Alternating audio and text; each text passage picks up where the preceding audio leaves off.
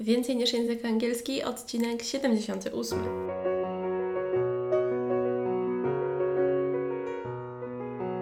Witaj, nazywam się Ewa Ostarek i jestem trenerem języka angielskiego.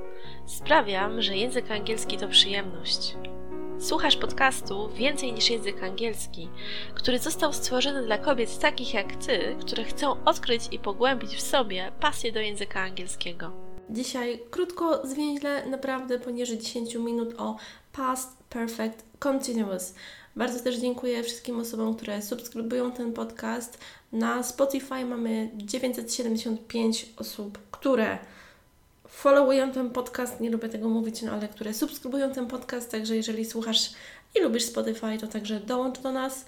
Proszę Cię także o to, żebyś przekazała jednej osobie link do tego odcinka lub do innego Twojego ulubionego odcinka podcastu Więcej niż język angielski, po to, aby jeszcze więcej osób mogło się o tym dowiedzieć. Bo z podcastami to jest tak, że post na blogu skomentować jest łatwo, link na Facebooku czy zostawić jakąś reakcję też, a jeżeli chodzi o podcasty, no to mogę obserwować tylko po tym, ile osób słucha, szczególnie przez statystyki na Spotify lub statystyki na mojej stronie internetowej ewaostarek.pl łamane przez podcast. Tam też wszystko widzę bardzo dobrze. A chcę docierać z tym podcastem do różnych osób.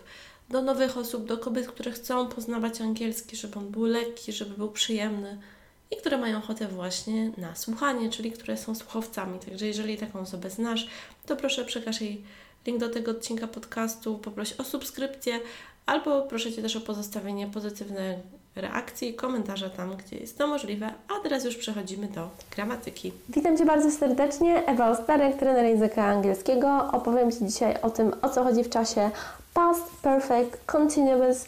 To jest taki czas, na którym też opowiadam na moich sesjach językowych online z języka angielskiego, konsultacjach językowych, warsztatach, webinarach czy różnych szkoleniach. Ten temat też się przewija od czasu do czasu, dlatego postanowiłam go wytłumaczyć w krótki i zwięzły sposób. Także tutaj znajdziesz najważniejszą pigułkę wiedzy o tym czasie past perfect continuous, a jeżeli szukasz większego rozszerzenia czy innych ćwiczeń, to znajdziesz to w książkach do gramatyki czy w internecie. Nie zależy na tym, żeby opowiedzieć Ci w skrócie o najważniejszych rzeczach, po co to w ogóle jest. Skupmy się na czasie past perfect i continuous. Tu mamy takiego miksa. Czas past, czyli to będzie coś, gdzie będzie przeszłość. Perfect to będzie miało w sobie cząstkę z czasów perfect, czyli będzie tutaj jakieś been i continuous, czyli będzie końcówka in, ing, czyli wychodzi nam, że powinien być coś w stylu e, had been i końcówka ing.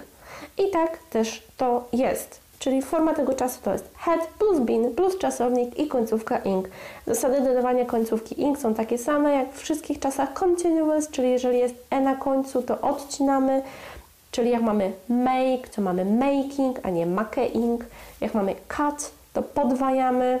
Czy mamy cutting, a nie cutting. Tak to można powiedzieć. To są najważniejsze rzeczy, jeżeli chodzi o zasady dodawania do czasownika końcówki ing. A teraz o co chodzi w tym zdaniu? Czemu to jest ten czas past perfect continuous?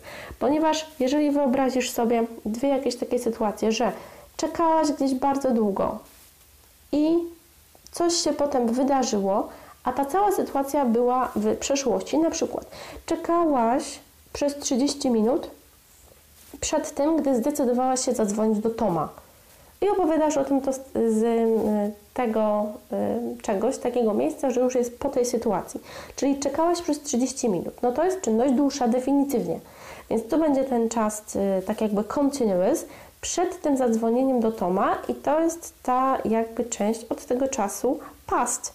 Więc czas past perfect continuous opowiada nam o tym, jak coś się wydarzyło w przeszłości, czyli była przeszłość i zaprzeszła przeszłość i była jedna czynność, która była dłuższa w przeszłości, zaprzeszłej, ale to dziwnie brzmi, zaprzeszła przeszłość w języku polskim to jest jakaś coś bardzo dziwnego, ale tak jest, czyli I had been waiting, ten past perfect continuous, had been waiting for 30 minutes before I decided to phone Tom.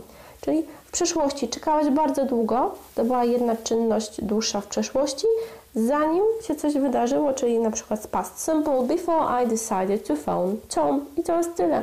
Pytania robimy przez inwersję, czyli had I been waiting for 30 minutes i tak dalej, a zaprzeczenia przez had not, czyli hadn't, czyli I hadn't been waiting for 30 minutes before I decided to phone Tom. I to jest tyle.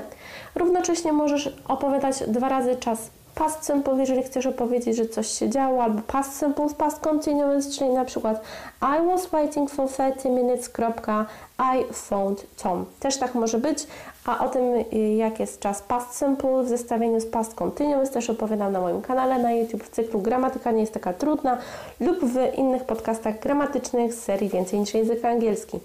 I to jest tyle, czyli past perfect continuous. Had, been, zawsze i końcówka ing. Koniec. Mam nadzieję, że to było przydatne, przyjemne. Jeżeli chcesz więcej, to poszukaj także w innych źródłach. Ja Ci chciałam opowiedzieć najkrócej, jak się da. I to tyle. Dziękuję Ci bardzo. Trzymaj się ciepło. Cześć.